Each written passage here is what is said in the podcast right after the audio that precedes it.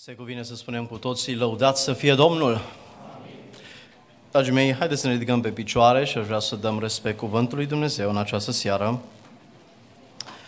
Un cuvânt pe care îl găsim scris, pe care Dumnezeu mi l-a pus pe inimă, din cartea 2 Samuel, capitolul 24, citim cu versetul 10, pagina 353 în Sfânta Scriptură.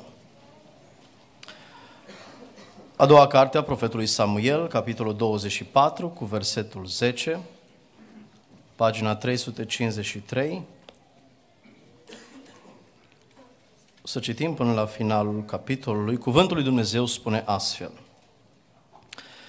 David a simțit cum îi bătea inima după ce făcute, făcuse numărătoarea poporului și a zis Domnului, am săvârșit un mare păcat făcând lucrul acesta. Acum, Doamne, Binevoiește și iartă nelegiuirea robului tău, căci am lucrat întru totul ca un nebun.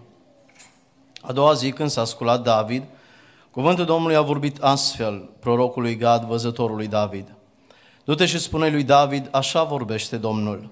Îți spun înainte trei nenorociri, alege una din ele și te voi lovi cu ea.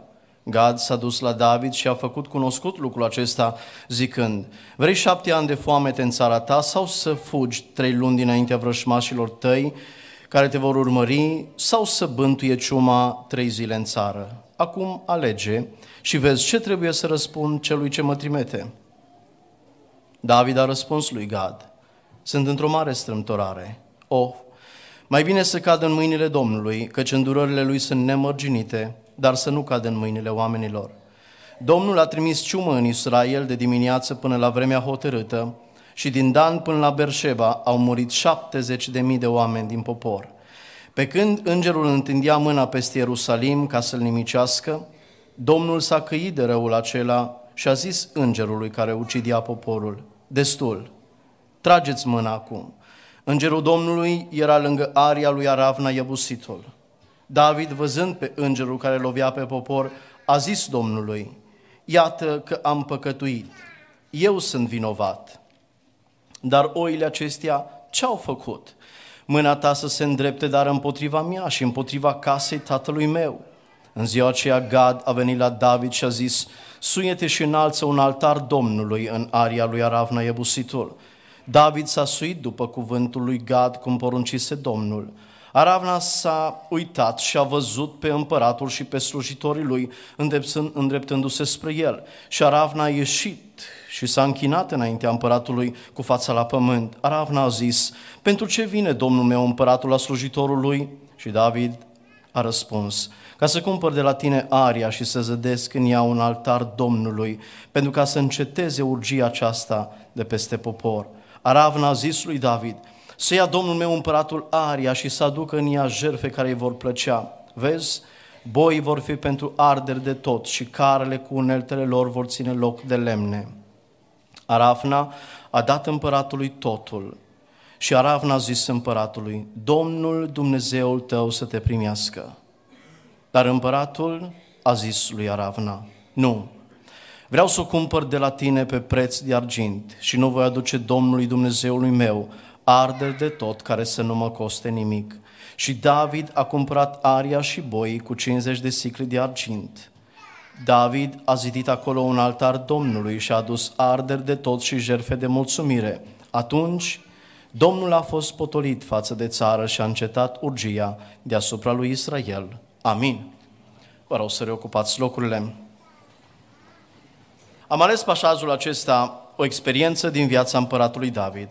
Și gândindu-mă, uh, spunându-mi fratele adică aveți o seară specială de tineret. Frumos, sunteți și mulți, uh, mai rar vezi atâția tineri, adolescenți, cum ați cântat voi în seara aceasta aici, aveți un har să fiți mulți. Vă place că sunteți mulți? Sigur că vă place. Cum să nu ne placă? La toți ne plac mulțimile. În seara aceasta aș vrea să vedem ce părere are Dumnezeu despre mulțimi. Se întâmplă ceva interesant în viața împăratului David, deja au trecut ani și ani de zile de când el era regele lui Israel, s-a dus amenințarea lui Saul, a murit Saul, era liniște și pace în Israel și David a reușit să conducă națiunea aceasta spre uh, o prosperitate și o liniște politică pe care a transmis-o mai apoi fiului său Solomon. David era pe finalul vieții și a reușit David să uh, coordoneze și să ridice în Israel cea mai puternică armată care a mai fost vreodată și pe care a avut-o vreodată Israelul. Și iată ce se întâmplă. David îi spune nepotului său Ioab, spune, aș vrea să știu câți oameni avem gata de luptă dacă mâine s-ar mai trezi careva să ne amenințe țara. Deși nu s-a mai ridicat nimeni să se lupte cu David, că toți știau cât sunt de mulți și de puternici. Zis și făcut, Ioab se duce și începe să numere, i-a luat luni de zile să numere toți tinerii din Israel, de la 20 de ani în sus, care erau gata pentru luptă, și vine și aduce la David numărul soldaților care erau în slujba lui David. Versetul 9 din capitolul 24 spune așa, Ioab a dat împăratului numărul poporului care era în, în Israel, erau în Israel 800 de mii de oameni de război care scoteau sabia și în Iuda 500 de mii de oameni. Cât soldați avea David? Un milion 300 de mii. Un milion 300 de mii de soldați a avut David la dispoziția lui să plece la luptă. Ce Goliat, ce filisteni, nimeni nu s-a mai pus cu el. Și în momentul acesta, David, cumva liniștit, suntem mulți.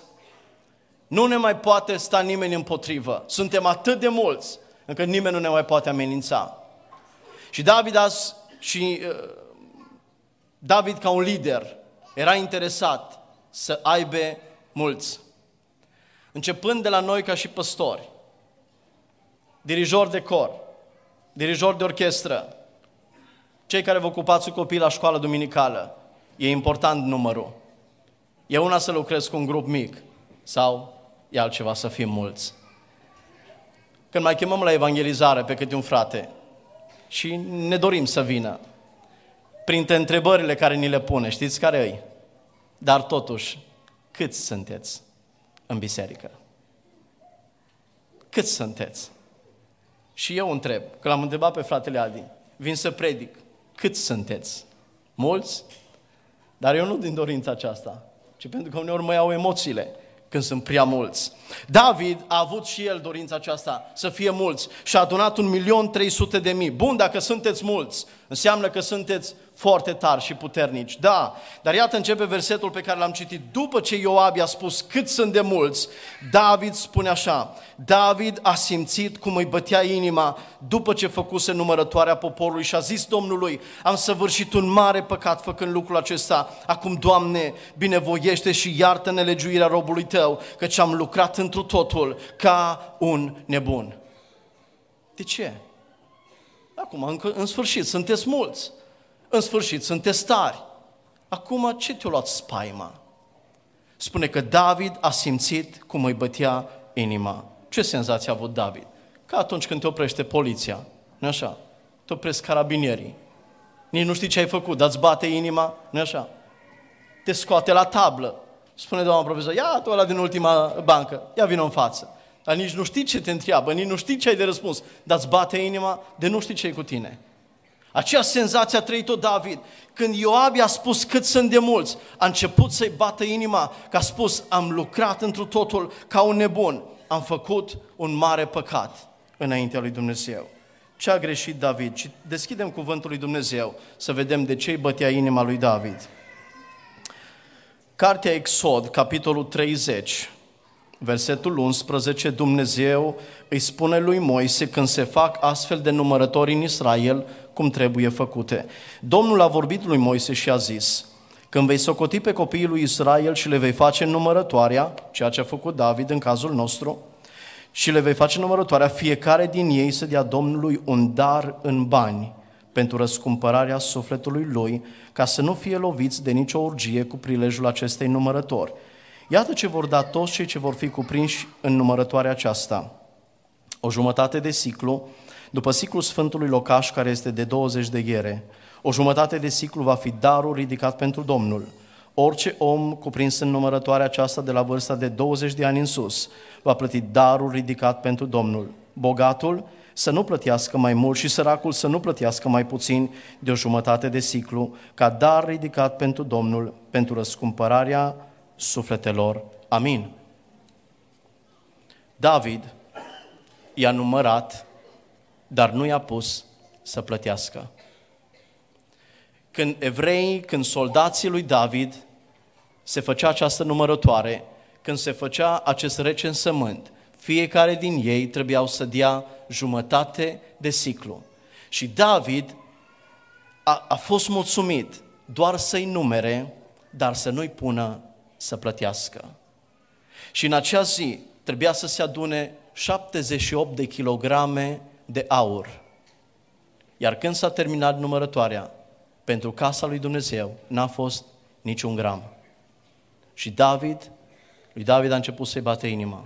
Am spus, am lucrat ca un nebun. M-am mulțumit doar să văd că suntem mulți, dar niciunul n-a fost dispus să plătească o jumătate de ciclu.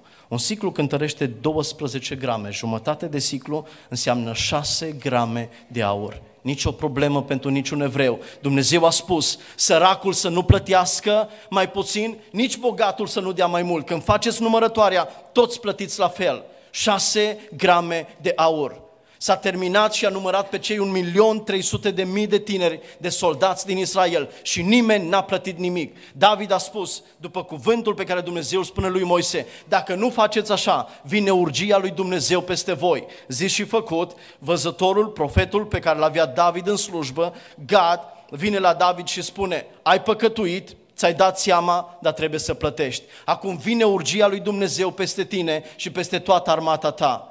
Alege dintre cele trei urgii pe care Dumnezeu ți le pune înainte. Alege David și spune mai bine să cadă în mâinile Domnului, că de plătit oricum trebuie să plătim pentru nelegiuirea noastră. Că uneori ne place doar să fim la număr, dar să nu ne coste nimic. Bine că suntem mulți, bine că suntem așa de mulți, încât Dumnezeu nici nu mai știe care plătește și care nu plătește. Asta nu ține. Dumnezeu, oricât am fi de mulți, ne știe pe nume și ne știe pe persoană cât suntem de serioși și cât de mult plătim pentru Dumnezeu.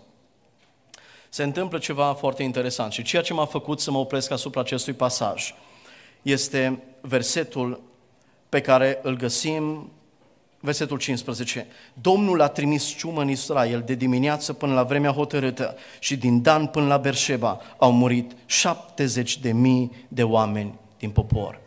Dragii mei, în câteva ore i-au murit lui David 70 de mii de soldați. David n-a, pre, n-a pierdut în nicio luptă așa de mulți oameni cât a pierdut în ziua aceasta. Niciodată lui David în nicio bătălie n-a pierdut așa de mulți oameni. 70 de mii de băieți, nu bolnavi, nu făcând eu știu ce lucruri, fără luptă, fără filisteni. 70 de mii de oameni au murit sub mânia lui Dumnezeu și sub deapta pediapsa lui Dumnezeu. A venit ciuma. Se întâmplă ceva interesant. David plânge și se roagă. În câteva ore au murit 70 de mii. Dacă această urgie ar fi ținut trei zile, așa cum a spus Domnul, trei zile iese bânte ciuma în popor, dintr-un milion trei sute de mii, câți credeți că ar fi rămas? Era calculat în trei zile să moară toți. Era calculat de Dumnezeu ca în trei zile să-i moară toată armata lui David, pentru că n-au plătit șase grame de aur. Șase grame. Era o delăsare națională și cu siguranță s-au întrebat tineri așa cum se întreabă și ai noștri azi. Tu dai? Nu o dau. Nici eu nu dau. Dar la o dat? Nu o dat nici eu nu dau. Era o lege în Israel, ei când se înscriau în armată, știau această lege și această poruncă. Ei știau că trebuie să plătească, dar au spus, ce înseamnă șase grame pentru Dumnezeu? Dar ce valorează puținul acela înaintea lui Dumnezeu? Nimic. Dar oare când a venit ciuma peste popor, cred că erau gata să-și dea tot aurul din casă, numai să nu moară. Dar a spus Domnul, acum e prea târziu. Țineți-vă aurul, legea mea este lege. Dacă am spus că trebuie să plătești, trebuie să plătești. Se întâmplă ceva interesant, David se roagă. Îi spune că David s-a rugat înaintea Domnului și a spus, Doamne, de ce, mo- de ce i-ai omorât pe ăștia? Sunt tineri. Eu am păcătuit. De la mine a plecat asta. Eu trebuia să le spun că atunci când vin armata lui Dumnezeu, pentru că ești evreu și pentru că ești izraelit, când se face numărătoarea, trebuie să plătești șase grame de aur. Eu nu le-am spus. Eu sunt vinovat. David se roagă și Domnul spune, stai liniștit.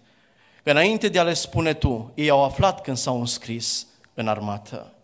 În trei ani de zile începând slujirea ca și păstor în biserica pe care o păstoresc, am trăit multe momente de frustrare în viața mea, nopți nedormite, din cauza multor tineri care au luat o razna din biserică, în familii de credincioși, în oameni care am crezut că o să fie de bază în biserică, care ne-au dus rușine. De adeseori m-am întrebat înainte de Dumnezeu, Doamne, oare ce nu le-am spus? De multe ori am spus, Doamne, poate din vina mea sunt unde sunt și nu sunt gata să plătească prețul, ceea ce înseamnă să fii copil al lui Dumnezeu. Și într-o seară rugându-mă, Domnul mi-a spus, stai liniștit, că știu ăștia de afară, cum nu știu ăștia ai noștri care sunt crescuți în biserică. Toți știu. Da, avem datoria ca și păstori, ca și slujitori al casei lui Dumnezeu, să spunem fraților și surorilor, să spunem bisericii tot ce trebuie să facă. Dar și noi știm, fără să ne spună. Dragi tineri, nu știți că a minți păcat? Știți? Înseamnă că nu mai trebuie să predicăm. Știți că trebuie să aveți o viață curată înaintea lui Dumnezeu? Știți? Știți. Toți știm. Știu cei de afară care nu vin duminică de duminică în biserică. Ce este greu? Este greu să plătim prețul. Este greu să facem ceea ce știm. David se roagă, spune, Doamne, iartă-i Doamne, eu sunt vinovat. Nu, Domnul zice, ei știau ce trebuie să facă, ei trebuie să plătească. Se întâmplă ceva interesant. Ajunge la un moment dat, Îngerul Domnului era la porțile Ierusalimului. Aici își avea David casa, aici era familia, aici era mare parte din armata lui campată. Și spune la un moment dat căci Îngerul Domnului, când s-a apropiat de Ierusalim, Dumnezeu din cer a strigat destul. Versetul 16. Pe când îngerul întindea mâna peste Ierusalim ca să-l nimicească, Domnul s-a căit de răul acesta și a zis îngerul care ucidea poporul, destul, trageți mâna acum. Îngerul Domnului era lângă aria lui Aravna, Iebusitul. Ceva l-a determinat pe Dumnezeu să se oprească.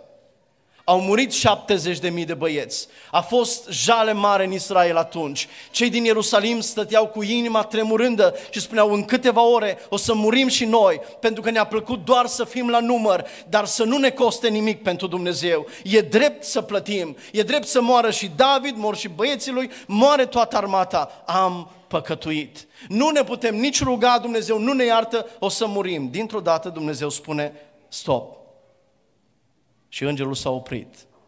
Nimeni și nimic nu-l putea opri pe înger decât glasul lui Dumnezeu. Îngerul se oprește și spune cuvântul Domnului, nu la voia întâmplării. Era în aria lui Aravna Iebusitul.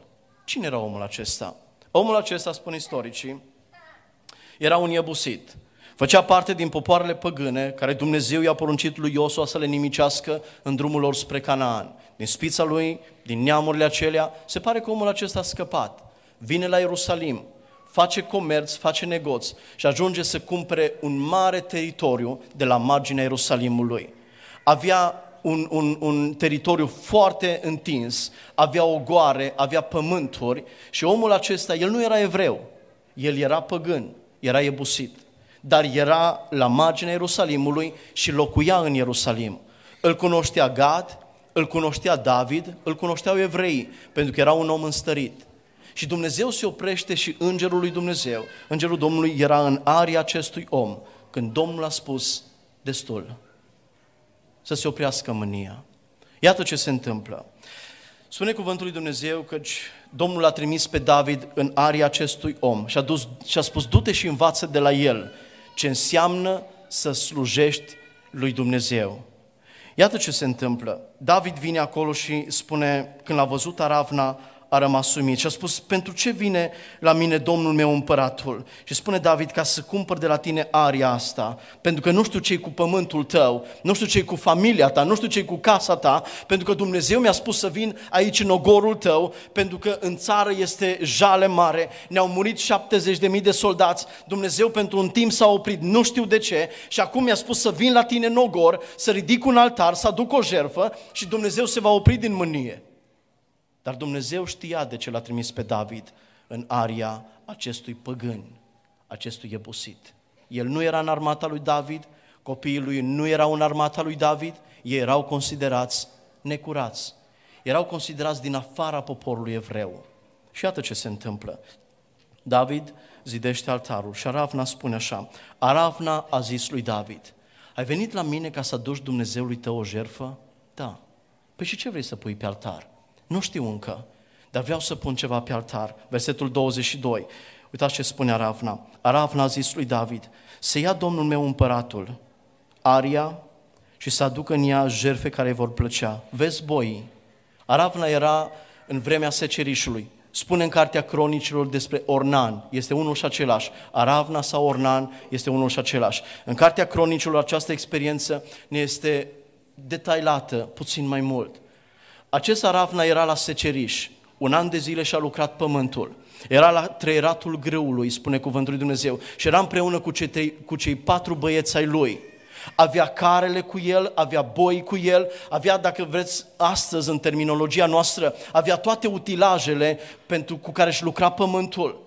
Și mai mult de atât, Dumnezeu l-a lăsat până și-a cules roadele pământului. A lucrat un an de zile Aravna cu băieții lui. A spus, noi nu suntem evrei. Eu aici am venit să fac comerț, să fac afaceri, să vând grâu la evrei, să mă îmbogățesc. Și v-am cumpărat toate pământurile. Și iată-l într-un astfel de moment vine David în aria lui, pe terenul lui și spune Aravna, pentru ce ai venit? Vreau să aduc o jertfă Domnului. Dumnezeului tău? Da. Ei, dacă e pentru Dumnezeu, eu nu mai duc recolta asta acasă. Eu am lucrat un an de zile pământul ăsta, dar vezi tu roadele astea, vezi grâul ăsta, vreau să-l punem tot pe altar. Eu nu mă mai duc nici măcar cu, cu animalele acasă, spune Ravna. Dacă asta trebuie să faci, uite, spune, în aria mea să aduc jerfă care vor plăcea Domnului. Vezi, boii, boii vor fi pentru arderi de tot și carele cu uneltele vor, fi, vor ține loc de lemne. Versetul 23. Arafna a dat împăratului cât? Tot. Tot. Nu la voia întâmplării l-a trimis Dumnezeu pe David în aria lui Aravna. A spus, voi vă bateți în piept că sunteți evrei din neam în neam. Îl aveți pe tată, pe Avraam. Ați văzut minunile și semnele mele și când a fost pentru mine să plătiți șase grame de aur, niciunul n-ați vrut să dați. Du-te și învață de la un păgân. Când e vorba pentru mine, Aravna a spus, dacă e pentru Dumnezeu, vreau să dau tot și recolta din anul ăsta. Nici animalele nu le mai duc acasă, nici carle nu le mai iau cu mine. Pentru Dumnezeu, eu vreau să dau tot. Dumnezeu, dragii mei, ne cheamă azi să ne întrebăm, suntem doar mulți sau suntem gata să și plătim? Îi spun în această seară Duhul Sfânt al lui Dumnezeu să ne cerceteze. Într-o seară de joi, unul dintre frații noștri din județul Cluj, că din partea aceea țării uh, provin și părinții mei, auzeam experiența aceasta. Pleca la biserică. Era o joi seara, o după masă ploioasă, așa cum am prins noi zilele astea aici pe la dumneavoastră. Ploaie după ploaie. Stătea în stația de autobuz. Acolo, în timp ce aștepta să vină mijlocul de transport, să meargă la biserică, a venit un bărbat, îmbărcat așa, destul de sărăcăcios, s-a apropiat de el, de fratele nostru și a spus, hai să-mi dai 10 lei. 10 lei pentru ce? Spune-te, eu acum am scăpat din pușcărie. Am fost închis trei ani de zile la Gherla pentru furt. Am acasă o familie, am acasă doi copii și n-aș vrea să mai fur. Eu provin de undeva din sudul țării, din zona Olteniei și vreau să merg acasă. Cu 10 lei îmi iau bilet de tren și ajung acasă. Poți să mă ajuți cu 10 lei? Fratele nostru a spus, tu ești pușcăriaș? Da. O să uite, eu mă duc la biserică. Eu sunt pocăit și nu-mi place să întârzi. Nu mă mai întorc acasă. Am băgat mâna în buzunar și a dat cheia de la apartament. A spus, uite, eu stau două străzi mai încolo, la blocul cu tare, la etajul 2. Te duci la mine în apartament și vezi că în dulap am 200 de lei. Bagi mâna acolo sub un pullover și ție 100. Și 100 mi-o lași mie. Te văd că suntem cam de aceeași măsură. Vezi că am două cămăși acolo. O cămașă ți-o iei pentru tine și cealaltă mi-o lași. Te pui la masă, poți să mănânci. Nu o nu știu ce specialități în frigider. O roșie, o brânză, puțină slănină, atât am. Te pui și mănânci. Închizi ușa și îmi lași cheia sub preș. Și Domnul să fie cu tine. A rămas omul nostru cu gura căscată. Mie? Zi și făcut, i-a venit transportul, fratele nostru s-a urcat în mijlocul de transport și a plecat la biserică. Peste câțiva ani, un grup de frați din județul Cluj, din biserica aceasta, împreună cu fratele acesta, au plecat undeva în zona Olteniei pentru o seară de evangelizare. A fost un har deosebit. Oamenii l-au primit pe Domnul acolo. A fost o seară frumoasă. Iar la sfârșit a venit un bărbat și l-a luat pe fratele nostru în brațe. A spus, mă mai știi? Nu te știu. Mai ții minte joia acolo în stația din Cluj? O, zice, tu ești ăla care a ieșit din pușcărie. Da. Pe ce cu tine aici? M-am pocăit. L-am primit pe Domnul. Am plecat către casă și am zis, Doamne, cine e ăsta? De mi-a dat cheia de la casă. Cine e ăsta de a împărțit banii cu mine? Cine e ăsta de a împărțit hainele cu mine? Cine e ăsta care pentru mine, un necunoscut, a spus că merge la biserică și că e pocăit. Am venit aici la mine în oraș și am căutat o biserică de pocăiți și am mai văzut oameni ca și tine care sunt gata pentru Dumnezeu să dea totul. Și cu 10 lei, cu o cămașă și cu o bucată de pâine, un om l-a întâlnit pe Dumnezeu. Lăudat să fie Domnul! Asta înseamnă să fii gata să plătești, nu doar să fii la număr, nu doar să stai în adunare, nu doar să fii mulți, ci să fim gata pentru Dumnezeu să plătim ce trebuie plătit. Amin? Învață David lucrul acesta și spune David, oh, pe de ăștia aveam nevoie în armată. Unde ai fost până acum, Ravna? De asta am eu nevoie, de oameni care să-și aducă banii la biserică, de oameni care să dea din timpul lor pentru Dumnezeu, de oameni care să nu mai cântărească ce fac pentru Dumnezeu, ci când e vorba de Dumnezeu, să dea totul. Nu, David a înțeles că Dumnezeu l-a trimis cu un scop în area acestui om și zice David cuvintele următoare, David, împăratul a zis lui Aravna, nu, nu mai vreau nimic gratis. Dar de ce? Mulțumește Domnului că în sfârșit cineva îți dă ceva gratis. Și David spune, nu, eu acum vreau să plătesc și nu mai vreau să aduc Domnului jerfe care să nu mă coste de ce? Pentru că am făcut economie 78 de kg de aur și mi-au murit 70 de oameni, 70 de mii de soldați. Acum nu mai vreau și niciodată nu o să mai aduc Domnului jerfe care să nu mă coste nimic. De acum, pentru Domnul vreau să plătesc. Pentru că dacă astăzi mai pot să stau în fața acestui altar, spunea David, e doar pentru că s-a văzut harul lui Dumnezeu. Era drept și eu și familia mea și soldații mei să moară, dar Dumnezeu a găsit un om care pentru el a fost gata să dea totul și mânia lui Dumnezeu s-a oprit. Nu s-a oprit pentru că pe mine mă cheamă David. Dumnezeu nu s-a oprit din mânia lui pentru că erau, eu eram împărat, ci Dumnezeu s-a oprit din mânia lui că a găsit un om care pentru el a fost gata să plătească tot. Recoltă, animale, utilaje, el n-a mai mers acasă cu nimic, ci totul a pus pe altar pentru Dumnezeu. Pentru Dumnezeu. David spune acum vreau să o cumpăr și vreau să aduc Domnului arderi de tot și nu mai vreau să aduc ceva Domnului care să nu mă coste. Se încheie pasajul din această seară. Atunci Domnul a fost potolit față de țară și a încetat urgia deasupra lui Israel. Amin? Trăiește David o experiență extraordinară de aici. Știți ce se întâmplă? David a avut cea mai puternică experiență și aici, în pasajul acesta, se vede cel mai clar harul lui Dumnezeu în Vechiul Testament. Era drept să moară un milion trei sute de mii de soldați. Dar Dumnezeu, prin harul lui, și harul lui înseamnă un dar nemeritat, înseamnă că Dumnezeu a găsit pe cineva de s-a interpus între dreptatea lui și mânia lui Dumnezeu. Și acesta a fost Aravna. Dumnezeu și-a oprit mânia. David face ceva interesant aici. Până aici, David și templul și locul unde evreii se închinau lui Dumnezeu era pe muntele Gabaon, iar preot era preotul Tzadok.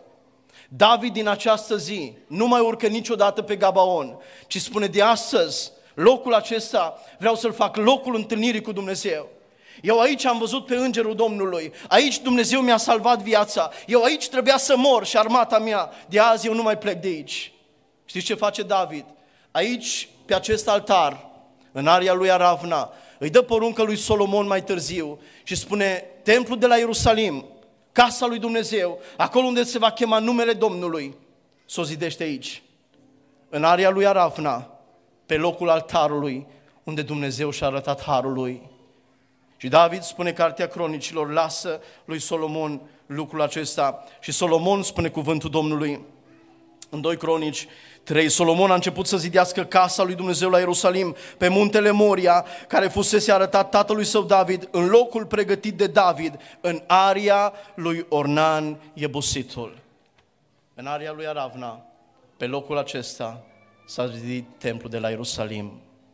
A fost dărâmat și acum istoria creștinismului nostru se învârte în jurul acestui loc, a templului de la Ierusalim, și cu toată creștinătatea împreună cu evreii, se așteaptă reconstruirea templului de la Ierusalim.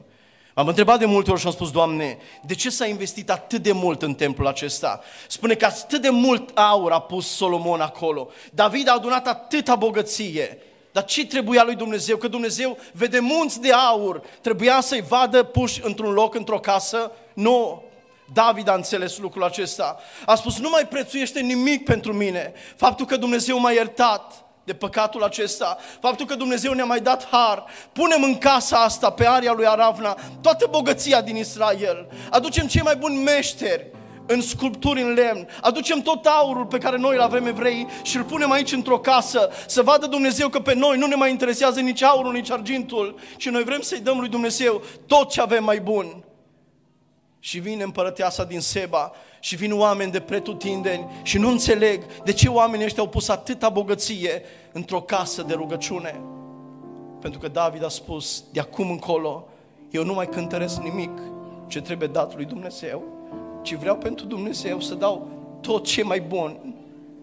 Eu spun în seara aceasta, Dumnezeu să ne ajute și pe noi să învățăm lecția aceasta.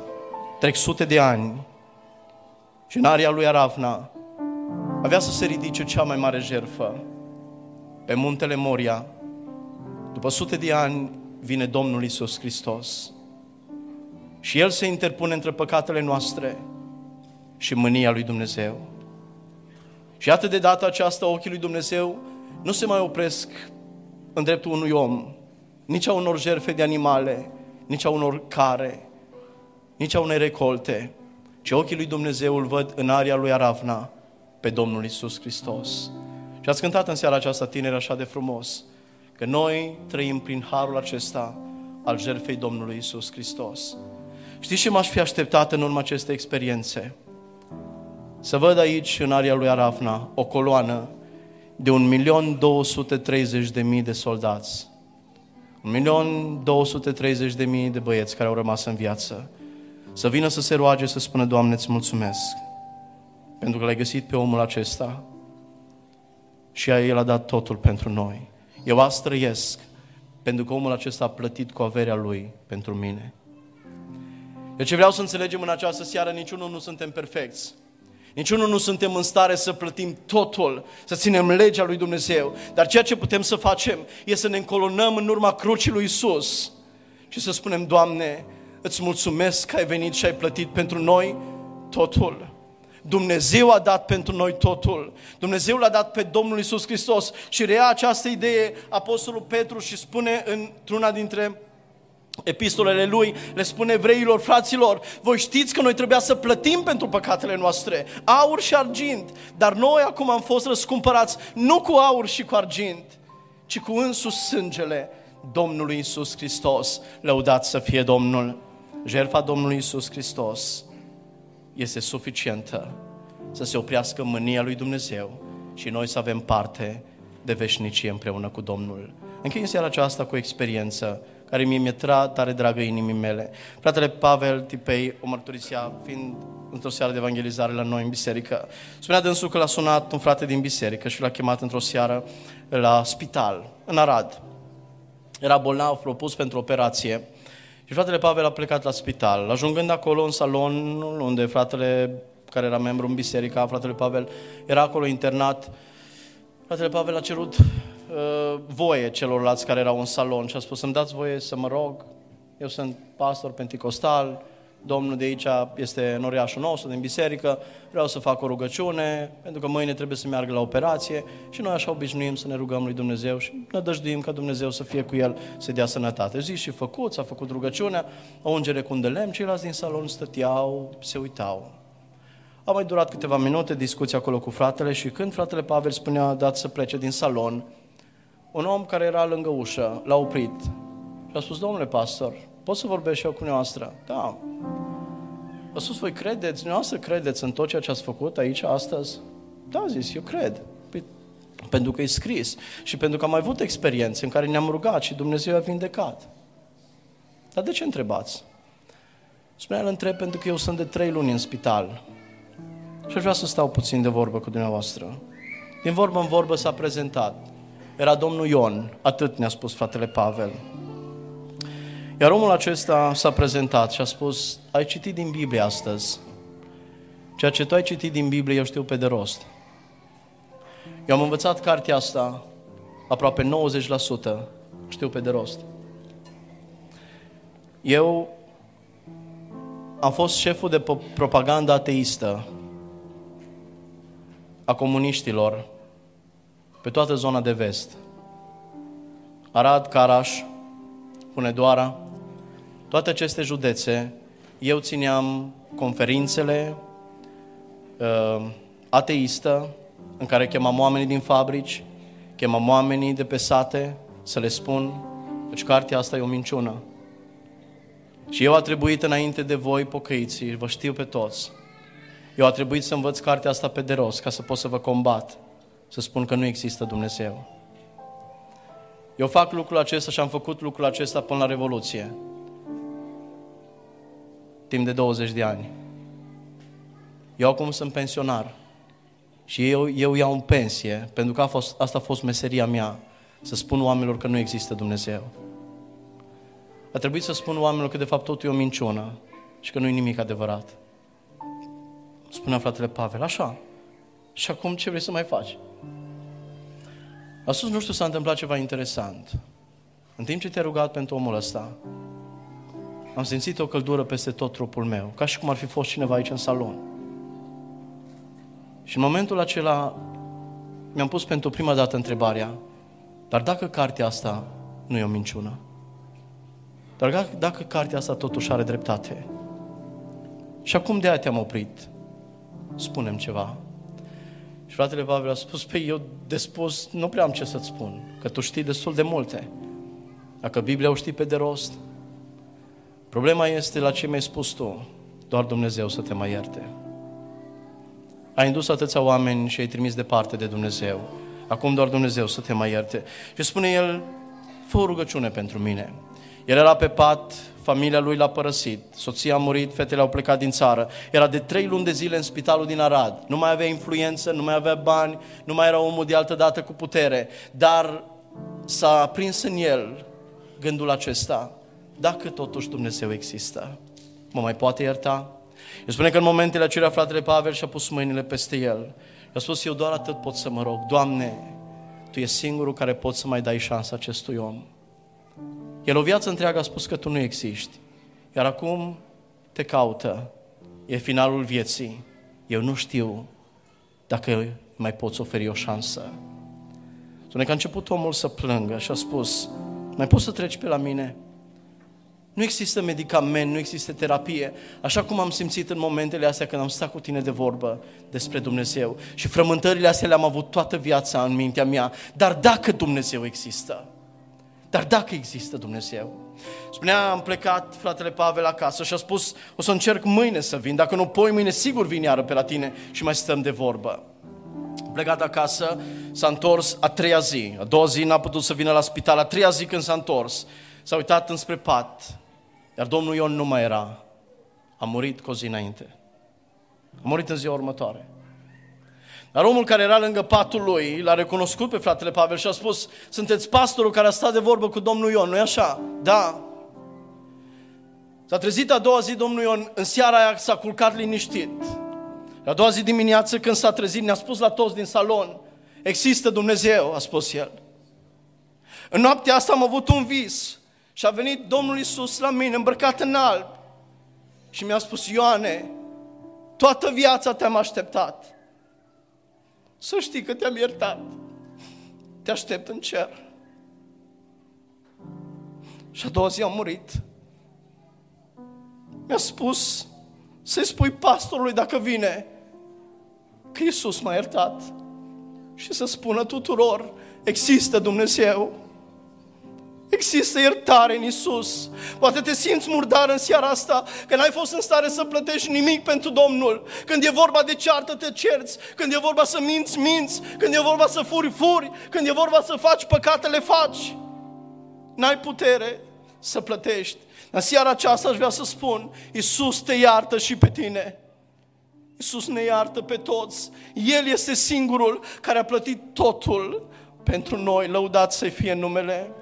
Ar vrea să cântăm o cântare, așa cum stăm pe scaune, o cântare care Duhul Sfânt Dumnezeu mi-a pus pe inimă, care spune așa, sunt multe monumente în lume ce sunt ridicate către cer, dar ca Golgota nu-i niciunul, nici pe pământ și nici în Israel.